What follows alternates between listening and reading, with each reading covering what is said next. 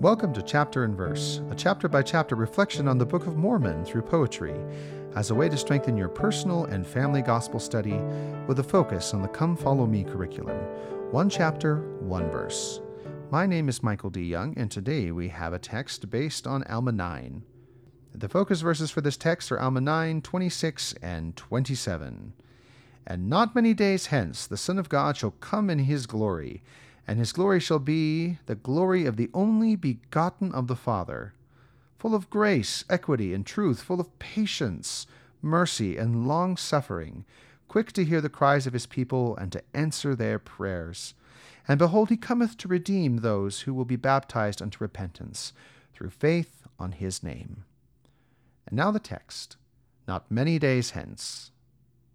Not many days hence our God will appear Repent and prepare, for soon he draws near. With glory and grace he comes to reward the righteous with all the gifts of the Lord.